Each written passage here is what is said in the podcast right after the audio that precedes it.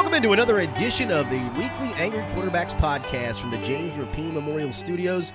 I'm Richard Skinner from Local 12 and Local12.com with the real quarterback Tony Pike of Reading High School, UC, and Carolina Panthers fame. We've got a lot to get to NFL and the Bengals. Some college football where UC survives and Nine advances one. towards maybe a New Year's Six bowl. Um, we'll see how the college football playoff rankings may shake down. They come down this evening as we do this on a Tuesday morning. And high school football as we get to the regional finals in both Kentucky and Ohio. The final Indiana team, unfortunately, Lawrenceburg going out this past weekend in its regional championship game, losing to uh, an undefeated team, twenty-two to nothing, something along those lines. So, unfortunately, a great season for Lawrenceburg comes to a close. But let's start with the NFL and the Bengals. A couple of we're the doing four segments. well, they- they're kind of NFL and then Bengals. We, we kind of weave them. To, we weave them together. Let- let- Let's start with the Bengals, and let's start with your position group, Ryan Finley. What have you seen Oy. from him in two games? Good and bad, and, and, and being fair at the same time. Doing it with the eye of I know what he's dealing. You know the hand he's dealing Yeah. with. So what what do you think so far? I just I, I don't. He's not a starting quarterback No, in the NFL. I would agree. Um, maybe a, a certified backup, uh, but I look at where Ryan Finley had his success. It was the preseason, and preseason there's not exotic defenses. There's not exotic looks. Defensive coaches want their players to have to make plays, so they put them in difficult situations. Ryan Finley looked great in the preseason. Um, I know I thought rookie minicamp things like that that I was more impressed with Dolegala at times. Now Finley played well in the preseason, and then they almost give him a little bit of a pass last week against the Ravens because it's like, okay, that's the Ravens. They're doing it to everybody right now. But there were things that you didn't want to see: staring down receivers, late to throws. The accuracy I thought was a little bit of an issue, and then watching Sunday against the Raiders, um, not a not a good pass defensive team in Oakland um, that looked like a, an all world team. I mean, they dropped two pick sixes. Yeah, I, I look for the second game in a row. You lose a fumble and you throw an interception. Can't make a, a living doing that in the NFL. And then just watching the arm strength just isn't there. He's not able to let it loose and fit it in a tight window. He's not able to make um, the you know the elite Aaron Rodgers type of throw where you're re- going back across the field and you're fitting into a small window. He's yeah. The, the elite Aaron. Rodgers throw was the Damion Willis fourth down throw. Right. Tho- Those guys Like, you make have to that make throw. those plays. Yeah. Um, I look at a guy still struggling with reads. I know he's still young, uh, but I looked at a guy um, to CJ Uzomah himself, three or four passes, not even close to being. He made two catches on back-to-back Right. plays. C.J. Uzomah for four yards total, And they were there were two. passes. There were two great, two of the greatest catches Yes. you've seen all season. so I saw and they netted you four yards. I saw ten yards and under passes that were inaccurate, that had the wrong velocity, that were landed in the wrong spot. That type of stuff isn't game to game. He's still a young guy. That is, we have to question if he is capable of being a starting quarterback in this league. And and after seeing 13 to 31 for 115 yards against that defense, I, I don't think that's the answer. Now, uh, Zac Taylor was asked at his Monday press conference about the starting quarterback spot, and I thought he was very non-committal this time around with Ryan Finley, saying he's our starting quarterback this week against Pittsburgh. I'm not looking beyond that, and he didn't mean he wasn't looking beyond that from a quarterback position. I think that he just meant in general. I'm not looking beyond Pittsburgh, but I also think it left the door ajar that we may see Andy Dalton again this season. And is there anything wrong with it? Or, or well, I, I think you go back to Andy. I, I, I do. I, I really. I mean, maybe you get Dolegala the last game, something like Yeah. that would you would it be the right thing to do to go back to Andy, or have you lost him maybe mentally and emotionally? Now he's a pros pro, and I love a lot of things about Andy, and I think he would he would buckle down and Yeah. get back to preparing, you know, a thousand percent to be the starter, all of those things. But can you can you go back to Andy at this stage I this think- year? I think you can because I think Dalton would take it as a chance to make more money. I think he would take it as a chance to show, okay, This wasn't this just is, me. This is a bad team. You've seen now with the Ryan Finley situation, it wasn't the quarterback position, and then go in and put up good numbers, and you're going to raise your stock anyway for what you're trying to do, or if Right. the Bengals are trying to move you. Um, the the question for me, and I think this goes into the locker room, is that you hear all the coaches say we're trying to win, and the players hear that, but yet the players watch what happens. but are you putting the Sunday. best Correct. players on the field at Correct. all times? So I think if you're if you're saying that you're playing to win, I think if Andy Dalton's a quarterback Sunday, they win that game. I do too. And and and I, I think it changes what Paul Guenther's able to do. I think they can go to Mixon a little more. I think they obviously use Tyler Boyd more, who kind of voiced his frustration. But you can't on one end say, "Hey, we are we're trying to win now. It's not about tanking. We want to win games in the National Football League, but then at the other end not play the guys that could get those wins." So, I've seen Ryan Finley for two games. I know what Andy Dalton is. If you're trying to win, then Andy Dalton's your quarterback. Agreed. So it, Agreed. they're they're pitching two different things, and I think again that creates a little bit more of that rift that we've talked about in the locker room, and, and I think you saw it for the first time against Baltimore. Tyler Boyd now voicing frustrations as you continue to lose, and you find different ways to lose. That that rip is gonna gonna part ways even wider, and then you're gonna be facing a split locker room and to this point, everyone raves. Well, Zac Taylor's done a great job of keeping And I think he together. has, and I, I think the players, Right. and to the players' credit, I think they've done some of that on yeah, their own. But at 0 and 10, It and- starts to wear. and and now players again at 0 and 10. you made you made the. I like your comment from last week. though. They've they've had different meat shields. Yeah. So I think even for players, even those that maybe didn't believe completely that Ryan was the guy, I think for Right. them even it was maybe. All Okay, right, let's I see love this, Andy, yeah. but let's see this, and they were all voiced support something of it. different. Yeah. And then after you see it for a couple of games, you probably as a as a veteran go, ah, we gave the kid a shot. Right. Man, hey, I, we know what Andy can do, man. We Right. we know at least he gives us a better chance than the kid does. Like let's let's go there. At, at the end of the day, this is now your livelihood in the NFL. This isn't college football where you're on scholarship and you can come back and you're on scholarship next year. A lot of these guys, this is your opportunity. And when you start messing with guys' livelihood and their money by putting bad things out there on the field, mm-hmm.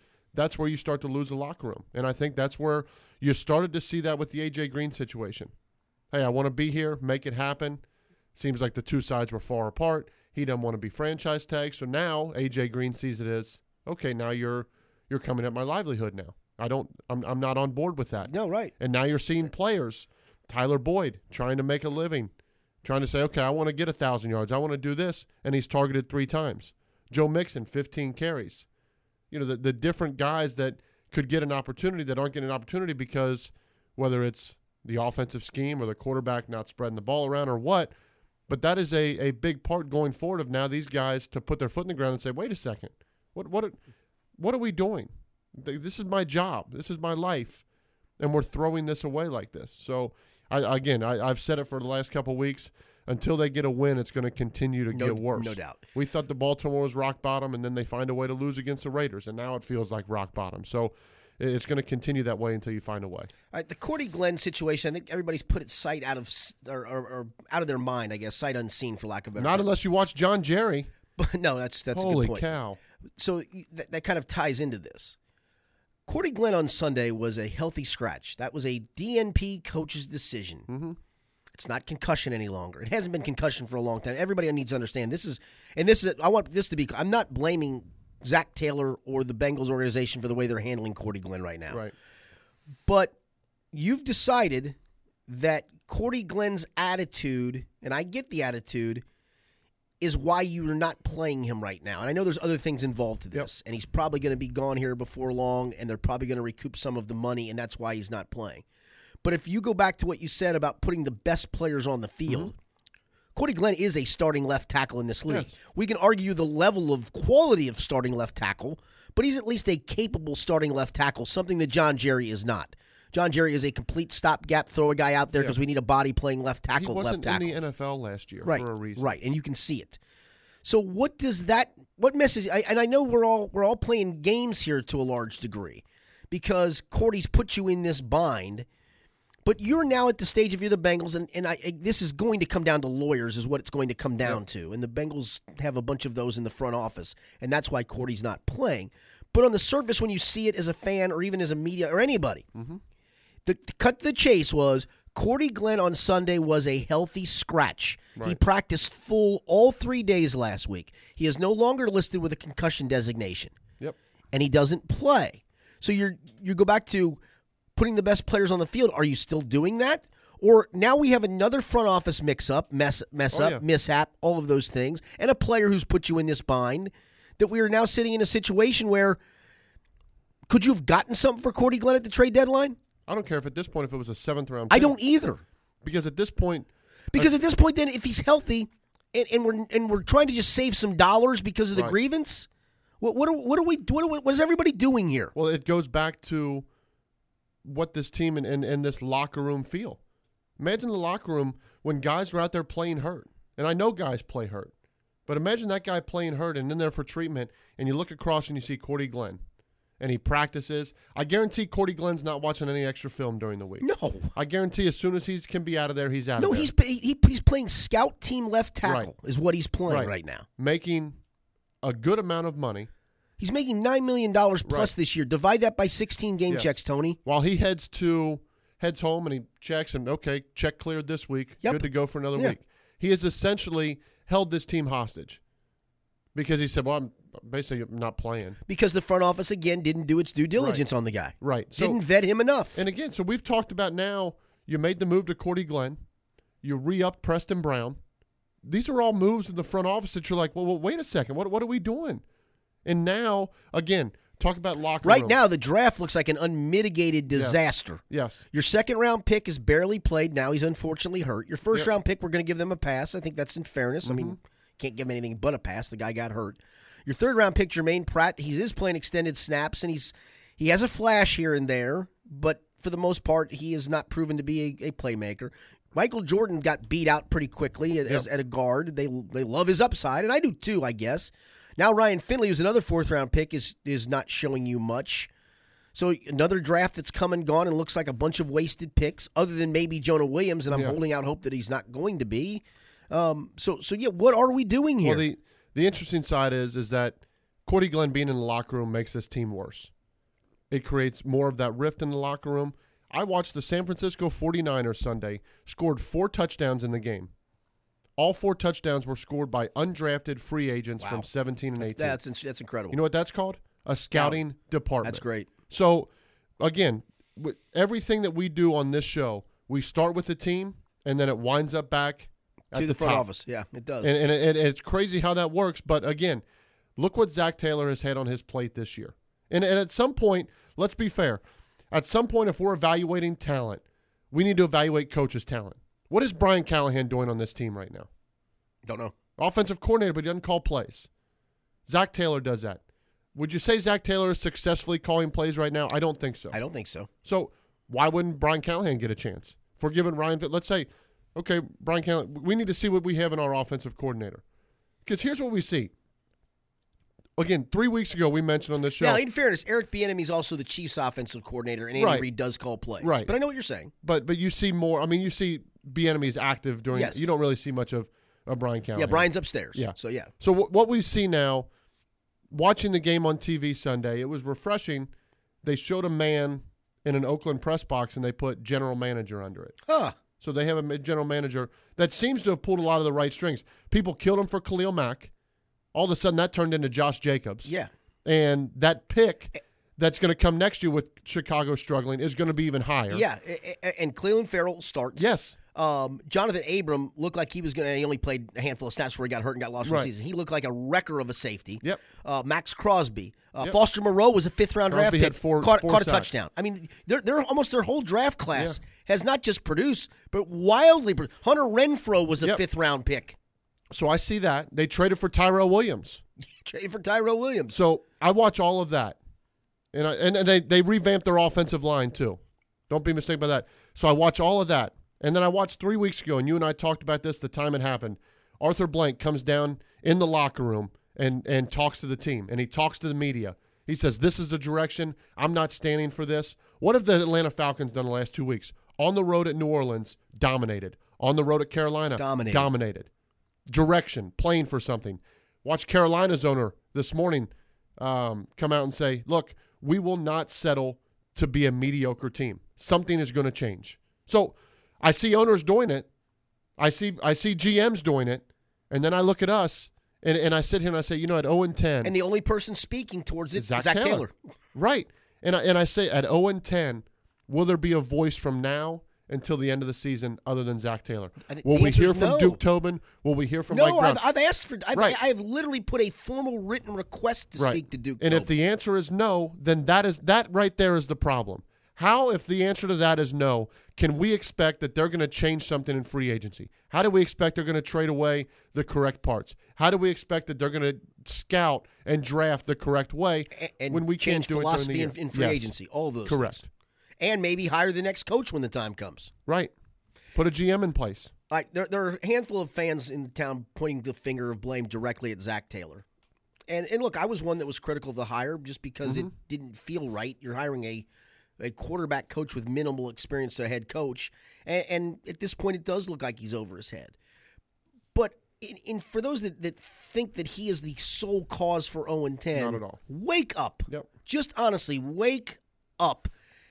He is he is partial, but it, it goes back to the whole. And I think you've asked me the question: Is it time to look at the different defensive coordinators? All I can tell you is they've had three in the last whatever games, and and it, Right. at some point it's the personnel. So we, we are really in a we are in. I'm not so sure we're not in a worse rut than the '90s. I really am not sure Yeah. we're not in a worse rut. Skinny, it's the same personnel department that after last season decided to say, you know what? Let's re-sign Preston Brown. Old you know school what? four three middle linebacker. You know what? Let's bring back Bobby Hart. That's the same personnel department that did that. The same personnel department that said, "This is it. Yeah, get Cordy Glenn, make the move, draft Billy Price." The same personnel department that did all of that. That that to me is the issue. The fact that we've talked at length this year. Why is Zac Taylor, a first-year head coach in his 30s, not a lot of experience, having to deal with total BS like the Cordy Glenn situation, like the trade rumors, the A.J. like Green the AJ situation. Green situation. Why is someone else not making those calls? Why is someone not someone not taking something off the plate of this coaching staff? Because all it is, it adds up every week. And now I think you see that in games. I think you see the frustration. Look, I'm 33. There's players in that Bengal locker room that are in their mid 30s or the same age as Zac Taylor. If you're 0 10 and you're listening to your coach and you're 0 and 10, do you still kind of, do you at some point kind of say, well, what? Wait a second. Am I am I really buying into this? So now you're going to take a chance of losing the locker room. And then being again, like we've said, the meat shield to all of this. And you really can't get that back, can right. you? No. No, not at that point. Because they're going to say, okay, what has this guy done? Now you got Tyler Boyd. I only got three touches. Does Zac Taylor really know what he's doing?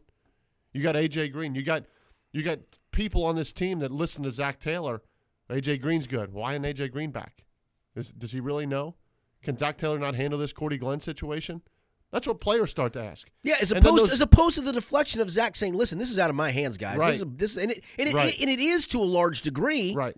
But but if it's out of your But hands, push him out the there to do hands that it should be in should be the ones out front talking about some of this stuff. But then- saying that, listen, we're not going to franchise tag AJ, Right. or hey, we're trying to negotiate in good faith, and the guy's side, he- won't come. He won't. Be, he's wanting Julio Jones money. We don't feel that, that that's the right, Right. money. And you know what? If I hear that as a fan, I may even say, hey, I get that. I love AJ Green too, but if he's asking for Julio Jones money, well, man, he's been hurt a bunch. I don't think he deserves.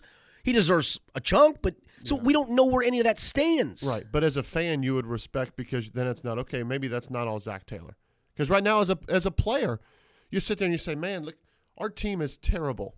We made no moves at the trade deadline. So right now, who do the players look to for that? Not the front office.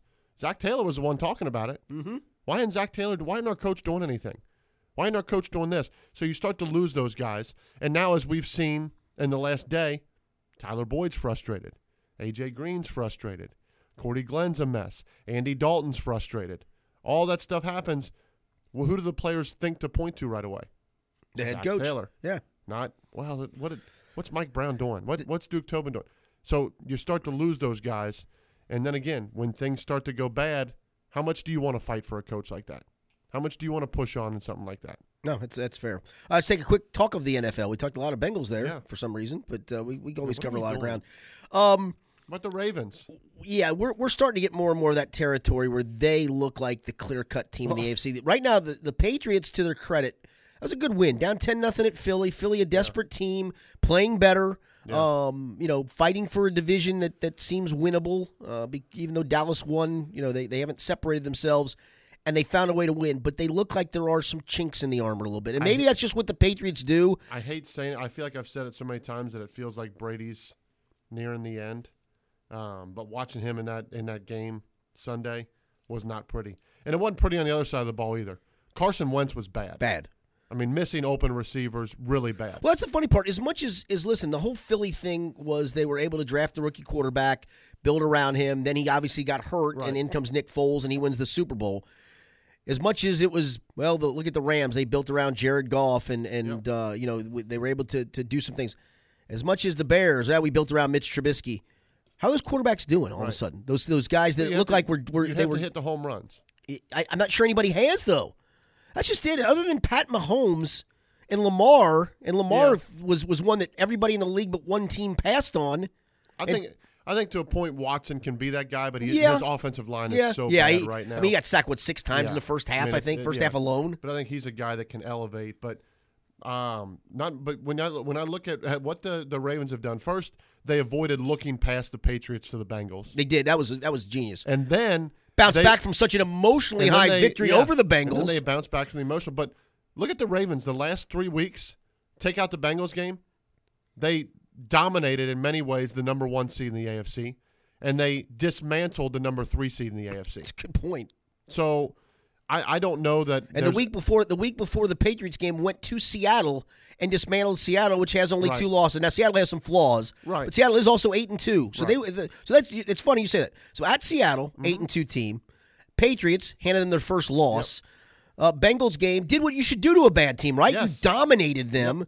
Texans, which are a playoff level yeah, team, they're the third seed. holy Toledo. Yeah, what they've done, um, they lost a shootout to Cleveland, and they lost to the Chiefs. Okay, and I'm not sure if they play the Chiefs right now. They're not better because the Chiefs have, have Yeah, all kinds full- of problems yeah, right, going on. Right. So to me, right now, the Ravens are the team to beat in the AFC. I think they are too. I mean, they're gaining confidence on defense. Marcus Peters has fit in. Earl Thomas has fit in. How'd they get Marcus Peters? Do you remember? was a, they, there's a thing in the NFL now. Um, in season, you can trade. oh, I you did they they're- they like baseball? You mean? So you can take one of your players, trade them to another team and get one of their players. and get one of their players, or you can move like draft picks and things like that. I'll be damned. I was wondering how they got that Yeah. guy because he's really good. He's a good player. Yeah, he is really good. Marcus Peters, a good player. Um, Earl For those Thomas. wondering, yes, we do know there was a trade deadline. Earl you're Thomas is a good player. Earl Thomas is a good player. Um, and we, we've talked at length the three tight end system, Lamar Jackson, Mark Ingram, who you saw his value on Sunday. oh my gosh, he was he um, was destructive. They get Marquise Brown. The, the, they throw the ball over. And it's not like they're just a one back team. They have multiple backs. Gus Edwards had a big run. Gus Edwards had 115 Yeah. yards. Lamar Jackson had a near highlight reel Bengals type of run against that Texans defense. And again, we say it week after week. He doesn't take bad hits. I watched Lam- I watched Deshaun Watson get his ankle rolled up on. Uh, well, I watched Deshaun Watson take bad hits. I watched quarterbacks take hits. I I, don't. I see, was I was watching that. I was in in the press box in Oakland, and that that the red zone channel was above me, and I would occasionally peek up. I watched the Deshaun Watson one. I thought it was his knee initially, the way Yeah. it buckled. Yep. And I thought, oh my gosh, I, I still don't know how he bounced back from that. But you're right. Yeah, I mean, but, but Lamar way- doesn't Lamar yeah, doesn't take those hits. he I don't, I don't- he protects himself. And now, as a passer, he's changing his arm angle. He's finding it small still does. You got it. It still doesn't look mechanically great. does it? Mechanically, it? doesn't. But but the the passes he's completing. I mean, the the, the touchdown to Andrews is a It's great small throw, great throw. window throw. No, the first throw. touchdown is a small window throw that he's making. I mean, I get like okay, the the Mark Ingram touchdown wide open. Ingram makes a guy Yeah. miss. That's great. But he also hit Mark Ingram at, at the perfect spot Right. where he could catch it and turn up field Catch and too. run. Yeah. Not behind him. Not where Mark Ingram, like we saw C.J. Uzomah's got a pirouette and dive and, And tip bobble the ball Yeah, and 16 catch it just because yeah. it's behind him. I, I've, I've been impressed with them, and I, and I think they're the team to beat in the AFC. I would agree with you. All right, when we continue, we'll talk some college football. We still got some high school football ahead. It's the weekly Angry Quarterbacks podcast. I'm Richard Skinner. He's Tony Pike, and we broadcast live from the James Rapine Memorial Studios at ESP Media. Get the skinny on Cincinnati sports with Richard Skinner only on Local12.com and the Local 12 News app. Exclusive content, in depth analysis, podcasts, and more. Cincinnati sports news 24 7. Get the skinny only on Local12.com and the Local 12 News app. Are you looking to produce your own podcast? ESP Media has state of the art audio and video production studios available for you. Our studio rental rates are the most competitive in town. Contact us today at sales at espmediasn.com or 513 655 4966. That's 513 655 4966.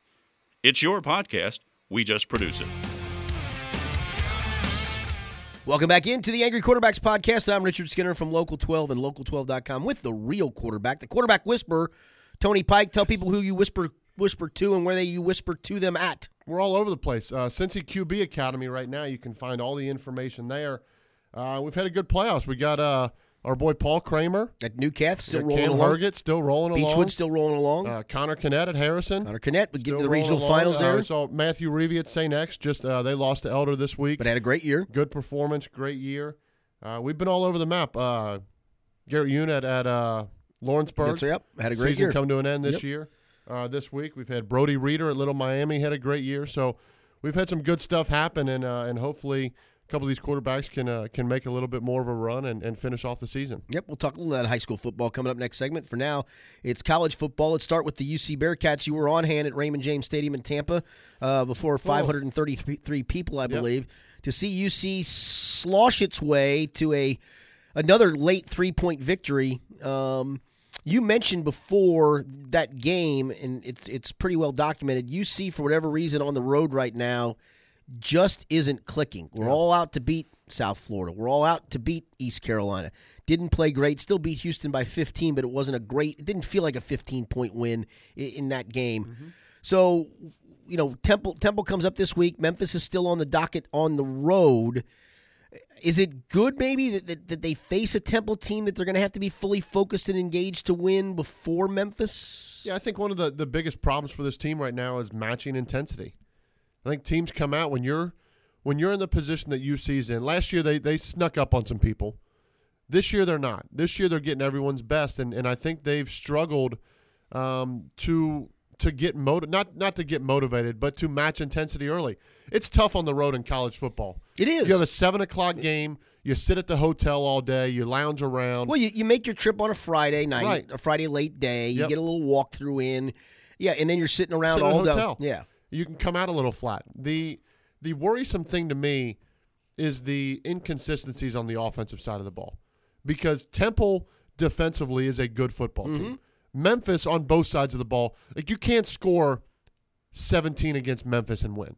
Especially on the road. Right. You have to be able to put up a lot of points. So for this team, offensively, the inconsistencies are too much right now. And and I look and, and at a team in college football, in today's college football, they had 46 yards of offense at halftime. Wow. Going into the last drive of the game, they had 37 passing yards. That's 37 passing yard. Teams get that on the first series of most games. Yep.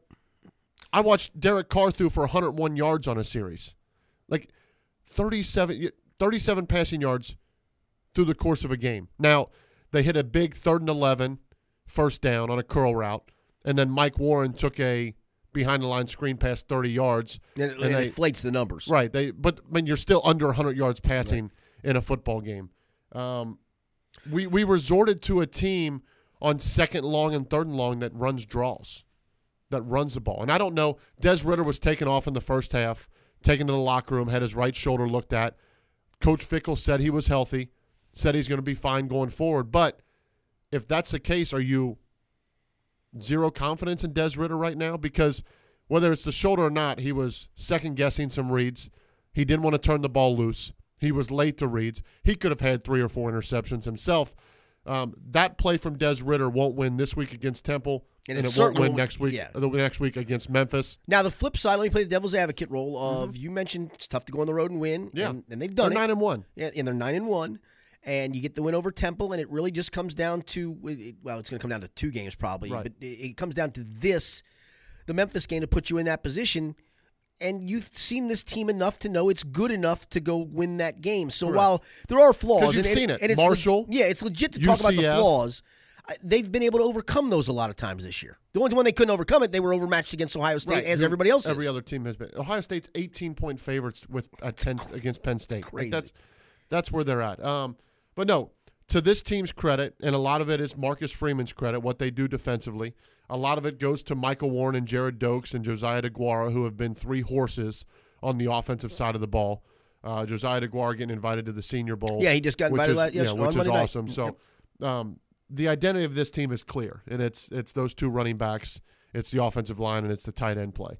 For this team to get to a New Year's Six bowl, Des Ridder has to be that fourth piece. And it basically, you you tell him you got three games for us to do it. Yes, because- Temple, Smooth, or Temple, Memphis, and maybe Memphis Yeah, again. because what you're going to see, and it's it's not rocket science at this point. You're going to see seven, eight guys in the box from here on out, and it's going to be if you want to beat us, beat us down the field. All right, I'm going to play another devil's advocate here.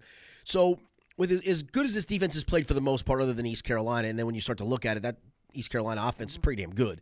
Um, are you in that vein, and I'm going to call it the Kentucky vein, the Eddie Gran vein of we're just going to run it because we're going to get us our 230, we're going to milk clock, our defense is going to hold the other team to 13 to 17 points, and that's going to be enough for us to win as long as we don't turn it over. Are they in that vein? I think in certain games they can be in that vein. I think in certain games against a UConn and against a USF who offensively is terrible, you can be in that. You cannot openly go into a game like Memphis and say we're going to hold them to 10 points. You can't go in and say well, we'll hold them to 17. Right. Though you have to score those games. And I think this was a game where Mike Denbrock and the offense wanted to get that confidence. Because you see, okay, Temple, good defense. Memphis, we got to score. That's kind of the last chance before those games to say, okay, we feel pretty good about ourselves. And instead, because the talk before the game, We're out of it with more questions than we had going in. the talk before the game was we got to start fast. Offensively, we got to jump on these guys early, and you didn't do that. It took you scratching and clawing all the way back in the fourth quarter. It took a South Florida kicker missing four field goals to walk out of there with those hopes still alive. Yet, at the end of the day, those hopes still are alive. They went into halftime, like, like I said, 46 total yards. It was 10 nothing. It felt like it was 35 right, nothing right. they they found a way to win a game that they shouldn't have won on the road, and you give them credit for that. You give them credit for being nine and one, but those performances do not win the next two games. Yeah, and I think that's a, that's a fair statement to make. Um, all right, let's talk uh, college football playoffs in the Ohio State Buckeyes. Um, Buckeyes rolling along, beating a, a overmatched Rutgers team. They did not cover. Maybe that's the upset of the week is the fact that Ohio State didn't cover that game against Rutgers. The college football playoff uh, rankings will come out again on Tuesday night after we've done this podcast. But let's go ahead and do ours. I think it's pretty pretty. I- I think LSU is going to be number one, but I do believe after next week, if Ohio State beats Penn State as we expect, I think Ohio State goes back to number one. Mm-hmm. Yay or nay? I, I think. The- I think this week it's still LSU, right? LSU one, Ohio State two, Clemson Yeah. three, and then we can argue after that. But LSU defense was void. Very void. But they guess- also rolled up 700 yards. Right now, but that's the same thing Ohio State can do every week. Yeah. So but Ohio State can get. I think Ohio. St- We, we've talked about it. Ohio State is clearly the most complete team. They can pass it. They can run it. They can stop the run. They can rush the passer. They can they've stop been, the they've been haunted by their schedule has not been nearly as good as LSU's. yeah, it, but but they've dismantled that schedule. But at the same time, uh, LSU has Arkansas this coming week. That's going to be Ohio ugly. State has Penn State. You beat Penn State, you do it handily, you're back in number one. Yes. And then, as well as Michigan is playing right now, I think that will be more of a challenge than it was a month ago. Yeah. But you handle Michigan as well as Michigan's playing, and I think you solidify that spot. Yeah, I, I just still don't. I don't think Michigan has enough. I I, I watch them offensively, and I, I don't see how you can. I- do think they're playing a whole lot better than they were when they when they got dismantled by Wisconsin. It looked like They're were heading for better. a seven and five year. But again, it, it's like you're. We just talked about see with Memphis. You're not going to hold Ohio State to 17 points. Well, yeah, yeah. You got to score, Yeah. and Ohio State has the defense that LSU doesn't possess. Uh, it feels like we're going to get to that LSU, Ohio State, Clemson portion of it, and those three are going to be Yep. almost a given to get in. And number four is going to be interesting because Georgia is still very much in play. Georgia goes to the SEC championship game and beats LSU. Right. Georgia's Well, in. Then they're it's a matter of LSU if it's in. Alabama still sits there with with the one loss. They have to go to Auburn Mm-hmm. um, and and play. I don't know. Is it on the road? Yeah, I think it is at Auburn. Um, and they'll have to do it with Mac Jones, the backup quarterback, who's gotten a start this year and played played pretty well. But then the, the Pac-12 now has come into play with Very Oregon and. Utah. Now Oregon though, that one loss came to Auburn, Mm-hmm. and it would be hard for me if Alabama were to go beat Auburn, Right. and Alabama sits with a loss, Oregon sits with a loss. How you take Oregon over Alabama? I- I, you know, I, think I think we've I got think- I think I we've got a lot of questions still out there. I think for Oregon, Auburn has to beat Bama. Yeah, Which yes, Which you look at that game, Gus Malzahn probably coaching for his job. probably. Um, no Tua. That, that's a game that Auburn could win. That's that's always a close game. Uh, but Oregon's playing really well right now. Utah's playing really well. I mean, Oklahoma. I know they're way I on the, the, outside. I think the Big 12's on the odd odd, yeah. odd train out but I- again. but but what they did, being down twenty eight to it three, was a great comeback. uh, Jalen Hurts doing it without his best receiver. A great comeback, but uh, I think things have things have and they will clear themselves out. Obviously, Minnesota and their bubble burst. Um, But they still got a chance to get back to the Well, Big Ten yes. championship game and beat Ohio Yeah. State, though. I don't think they will, but obviously the bubble burst for Baylor, uh, things like that. So I think it'll play itself out. But I, I think at the end of the day, I think out of those teams outside looking in, Oregon has the best chance to steal that number four spot. All right, I know I'm, I'm I'm pissing in the wind here. I literally mean that. Um, we're at that stage of the Pac-12 could be out again. The Big 12 could be out. Yep. So you would have probably the SEC with two as we sit here. Right. At what point does that then force a change in the college football playoff format to where all five conference champions get in and then three at large become I think it, The I way- think the way to go. I think it would be better time than ever because I think I, I would be a proponent of it. I would too. I think it needs to happen. And again, if you're keeping two of those Power Five, quote unquote Power Five conferences out, Out? then you have to. Yeah, I, I think you do I too. mean, it, it. My question is, of those powerhouse teams we're labeling, which one of those falls to the Cotton Bowl against the Bearcats? I saw one last. I see you're going to laugh at this. I always look because I'm always looking for where Kentucky might go bowl projection wise, right? And Kentucky Yeah. moved a step closer by beating Vandy. They've got a they've got a mm-hmm. OVC team this week that gets them to six going to wins. the Gasparilla against UC. That's that's who they had. UC going to the Gasparilla against Louisiana Tech. So I want you to think about this year. Let's let's say they beat Temple, Yep. which is probably fair. They're home. They're favored. And lose to Memphis. That's probably fair because I think Memphis honestly is probably the better team. I really Mm-hmm. Yeah. do. I know UC fans. I'm sorry for that, but I do think Memphis. and I think I, I wouldn't be surprised to see Memphis jump them tonight in the standings. uh, yeah, maybe, uh, I mean, maybe. I, I very well think. You All right, so let, let's say so, so at that rate you'd finish ten and 2 Mm-hmm. and your award for ten and two with your two losses would be to Memphis, which would have one loss and be playing in a New Year's Bowl, and the other one would be to a team that's going to be in the college football playoff in Ohio State. Yeah. and your reward, thanks to the American Athletic Conference's great bowl ties, Mm-hmm. Would be the Gasparilla Bowl against. You ready for it? Ready who I saw? Louisiana Tech. Yeah, well, they'd win a bowl game. Wouldn't that be just awesome? They'd win the bowl game. Now, last year you at least got to play Virginia Tech, Yeah, um, from a bowl. Power Five Yep. conference, and, and and you know at least say, hey, we beat a team from a Power. That that would be a complete letdown to me. Yeah. It really would. No, absolutely. Um, that it, it's it's interesting because the, the bowl projections projections can be all over the place. Yeah, they can. I, and I, but Um, but I, I but you no, know, I- I look but, at the but same but- stuff and you but the, wonder. but the ties for the American are just terrible. yeah, it's not. It, it's not. Are, it's- they still have a tie to the Belk Bowl? yeah, Do they? But but is that like a low? Why why would the Gasparilla be better if UC is the second best team? at this point, Why would the Gasparilla? I don't know if they take what their the draws would be. I don't know if they take location. I don't know how that works How- out. All I know is we want Bama. let's No where- Tua, we want Bama. Let's see where they got Bama right now projected. They've Hopefully got the Ba- they've got Bama.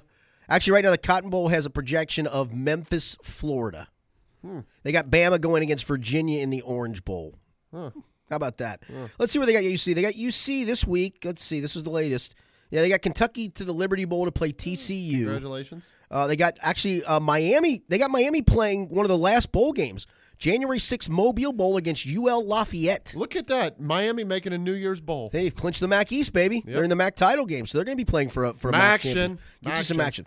Uh, right, UC is projected to be playing in the Gasparilla Bowl still against Oh. Louisiana Tech. There we go. There it is. Man, oh Where's man. that at? Oh. Tampa? Yeah, sure. That oh, sounds Let's go fine. back to All Raymond James. There you go. For a big crowd.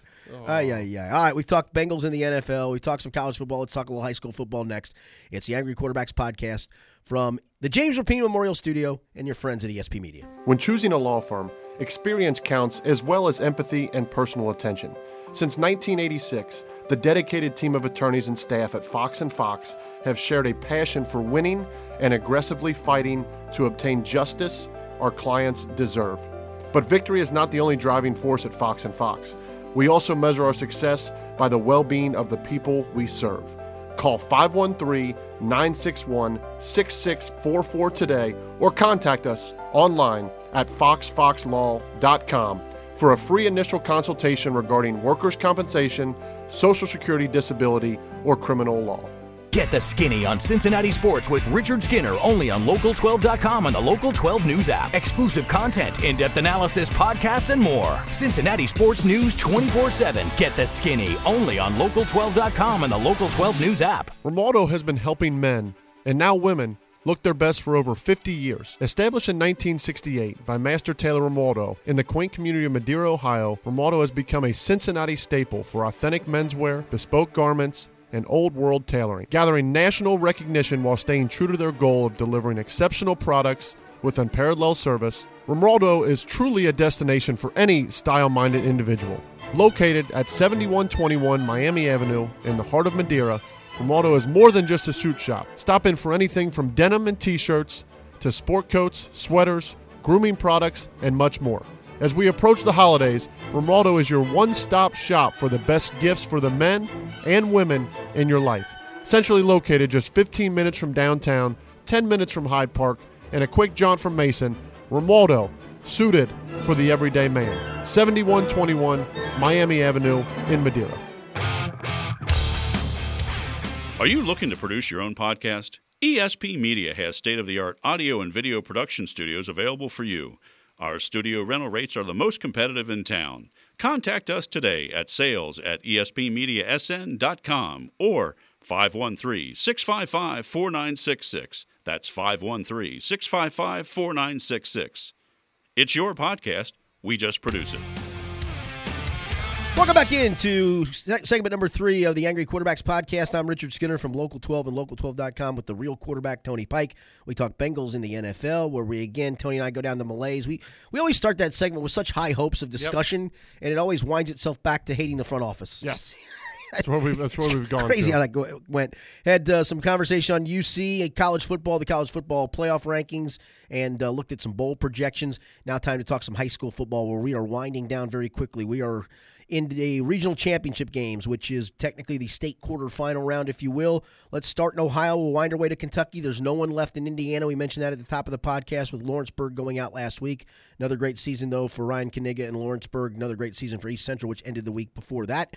So let's go to Ohio. We're in Division One, Region Four. On Friday night, it'll be Elder ten and two, the number four seed. Colerain, the number three seed, eleven and one. They'll play at Mason Dwire Field in Atrium Stadium. And I think when we, we looked at, at this region, I think we shook it down to the four teams that were the final four.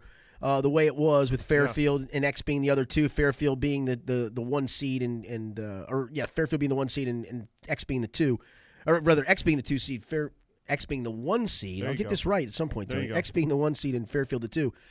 And I think if you play this 50 times, you'd get each one of them would win it eight to 10 times. But yep. here we are with the three and the and the four and two very deserving teams. Um, right. Elder was the number one team in our local 12 poll almost all season long until basically they lost it for a week. Again, X took it over. They took it back from X, and then Covcath wound up being number one. Colerain kind of, to me, no pun intended, because they're Cardinals, flew under the radar a Yeah. little bit just because they lost a bunch, new head coach. Um, lost early to St. X, and it kind of put them to the wayside. We're never really dominant. Had a couple of scares in the GMC games, even. Mason had them beat the next to last game of the regular season. Had them beat. I mean, literally had them beat. Never, never really dominant. And all the talk preseason was Fairfield and Princeton. Yep. Yet here we are. Yep, here we are with Continue to again, the regional championship game. All right, so let- let's go to this. It's such an interesting matchup because because Colerain wants to run the football Mm-hmm. and stop the run, and Elder wants to run the football, and I don't know how well they stop the run. Yeah. it feels like a good matchup for Colerain. Maybe I'm wrong. Uh, yeah, I I mean, I think in Colerain, I believe is out with a player that was in a car accident. yes, yes. Which is, a, you know, you're glad he's all right and glad he's he's trying to be at the game. But um, what I watched from Elder, I think Doug Ramsey is a creative genius. He's a great coach. um, He, he's he's beating you with passing teams. He's beating Right. you with running teams. He's beating you with a mixture of all. teams. He's beating you with with undermanned teams, Yep. and he's done it across many many years. yeah, I, I, and, and and these two teams, and he's a Reading guy. yeah, these two That- teams that- know that- each other. That means something. Yes, absolutely. But they know each other. It's not the first time Elder's Right. seen the, the triple option. Uh, those coaches probably know the best type of game plan to try to because they've had the game plan their against team to yeah. prepare for it. So uh, it's it's different on that sense. And again, I I think this is a year that if you can jump out early, if you're elder, and you force that pressure, then maybe we see a team that that that wasn't dominant all year kind of resort back to that. But if if Colerain gets up early and they're riding this wave of confidence, then again, Colerain could very well easily win this game. But I like I like what Elder has up front. They got linemen that are going to play at high High Division One play. One, and they have a tight end playing at a high Division One school. Joe Royer. Um, Matthew Lee uh, was it uh, Luby? Luby? Yes, Luby. Matthew Luby, the quarterback. Quarterback uh, had a 70-yard run with under two minutes last week to to give his team the lead. So they can beat you in a bunch of different ways. Luby can throw the ball as well. Uh, I think that's where Elder has the advantage. And and like so many times in this year and this type of football, they can run the ball, but if they need to, they can throw the ball. And Colerain really can't. No, that, they, they, that's still the bugaboo for them, Yep. and that seems like it comes to the sticking point when push comes to shove in the playoffs. It, it just is as much as as Elders relied on that ground game, and having watched Colerain two times this year, while they don't have the dominant guys, they do what Col- when you watch a Colerain team, and honestly, X probably more than any other GCL team. And no offense, this includes Elder. St. X and Colerain are two of the best tackling teams I watch on any level, and I mean that. Yep. I mean. High school football, a lot of times, you know this. You get any good running. That's why running backs, you look at them and they're so good. You get any good running back in space, Yep. and they either run through a tackle or make you miss a tackle. Mm-hmm. Colerain and, and Elder guys, or Colerain and St. X guys, Right. they don't. don't they don't up. miss. They just you, they, they're on you and you're down to the ground, and that's where Colerain to me this feels like a good matchup for them against a run oriented Elder team. Yeah. Um, I'm not here to predict that Colerain's going to win. It just feels like a good matchup for them. It- to me, I, I think good match. I think it's a good matchup both ways. I think it's going to be a great game. I and, agree. And, and a great finish to, to this area. No doubt. All right, in Division Two, Region Eight, this is also on Friday night. It'll be played at Lakota West High School. The number one seed LaSalle ten and two taking on the number three seed Harrison. Harrison eleven and one. It's only lost this year in overtime to uh, to East Central. Um, had a great year, and they've Yep. very deserved to where they I think are. we helped out a lot of that It, it, it with their fall sport preview show. Yes, I think we helped a ton with that. I think we set the table for that. We set the tone. You know, we talked about them needing to run the ball a little bit Yep. more and better. So I think we set the tone. This is no knock because Harrison deserves everything they've gotten, and, and I hope they enjoy the moment. And you know, maybe they pull the upset. It would feel like a monumental upset just because of the schedule strength of both. Yeah, and, and the way LaSalle's playing right now. Yeah, they're What- they're a machine yeah, right what now. they've done the last two weeks. Um, and again, Harrison Kinnett, I think what six touchdowns last week. Yep. I mean, they are they are riding his arm. He's got a huge arm. He can make any throw. Uh, but for Harrison to win this game, got to find a way to get some type of defensive stops, and you got to find a way to possess the ball a little bit. Yeah, uh, If, if you're going to try to come out and throw it 60 times against LaSalle with their secondary, you're going to have problems. You got to find a way to be as balanced as possible, uh, whether that's a running game, whether that's Kinnett running a little bit to give yourself a chance. But again, The thing, if I'm Harrison though, and maybe I, I don't, I don't know if I sell this as a coach because you're always looking at that game. Yep. But I'd almost sell it of listen. We get through these guys, the door comes wide open, boys. Right. We got we got a complete your- shot to take this thing to the distance. Yeah. yep. Um, I think that's the way I would I would sell it to my guys, but I do think it's a monumental task for them to beat LaSalle. Yeah. I, st- I still think there's question marks with LaSalle offensively. If they get behind and, they- yeah. and and are forced to have to throw Right. to come back, I just don't I don't see them not having success on the ground. I Yeah, just I'm- don't. I'm with you, but I mean, again, great season for Harrison. Um, hope that they can, you know, if, if, if they pull the upset again, you, they give themselves a chance to A great win it chance. all. But uh, LaSalle in great position again with with Pat McLaughlin to make a run at another state championship. No doubt. And also on Friday night division Because, but because Because? Winton Woods did not make the playoffs. there's that. There's still that. There's that. I think that's when everybody Just thought to put that out I think that's when everybody in Division Two thought the door was open Yes. to win it all. Winton Woods is not there. Yeah. All right, Division Three, Region Twelve. Hamilton Badin kind of got off to a slow start this year, and they are playing extremely well. They're the four seed, nine and three. Now they will take on a Trotwood Madison team that's also nine and three. They wound up as the seven seed. This game will be at Miamisburg High School. Trotwood Madison is not a seven seed, people. Trotwood No. Madison is really, really good. Bad seating. yeah, that's one that Bad just seating will will hinder Hamilton Yeah, Badin here. Exactly. All right. In Division Six, we have no teams left. We move to Saturday. The only game left among area teams is in Division Four, Region 16. I'll have the broadcast right here on ESP Media on Saturday night from Princeton High School. It'll be 12 and 0 Wyoming against 10 and 2 Valley View, the one seed versus the seven seed. It's just hard to see a Wyoming team, which over the last two, you know, we all talk about Evan Prater, Evan Prater, Evan Prater, Evan Prater, and Mm-hmm. with good reason because Evan Prater is really good. But their defense, I think, is what separates Wyoming. They are just Really so good good defensively. defensively that you know what? All you need, and this I'm serious about this. You need Evan Prater to make two big plays a game, and he makes way more than that, as we know. But really, all you need when it comes to this time of year is Evan make us two big plays, and our defense will hold them to seven or less, and at the very least, we'll win a game fourteen to seven. I just don't. I don't see anybody even being close to Wyoming I don't this. either. I think they just run away with it. They've certainly done that to this point. back state champions. Exactly. All right, let's move to Kentucky. These are regional championship games, which are akin to the state quarterfinal round. In Class A, 10 and 2 Newport Central Catholic will play at 10 and 2 Louisville Holy Cross on Friday at 7:30.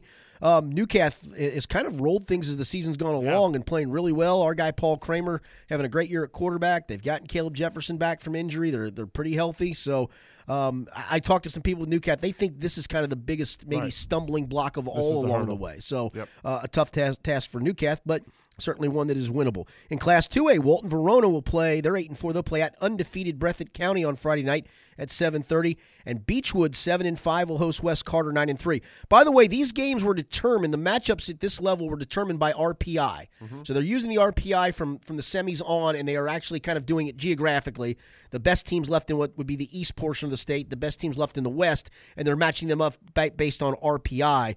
Uh, so that's why Beechwood at seven and five is hosting. Beechwood obviously played a very difficult sch- schedule. I think prepared them for this in a year that's considered a rebuilding year for Beechwood. It looks like they are almost a shoe in to get to at least the state semis. Yeah.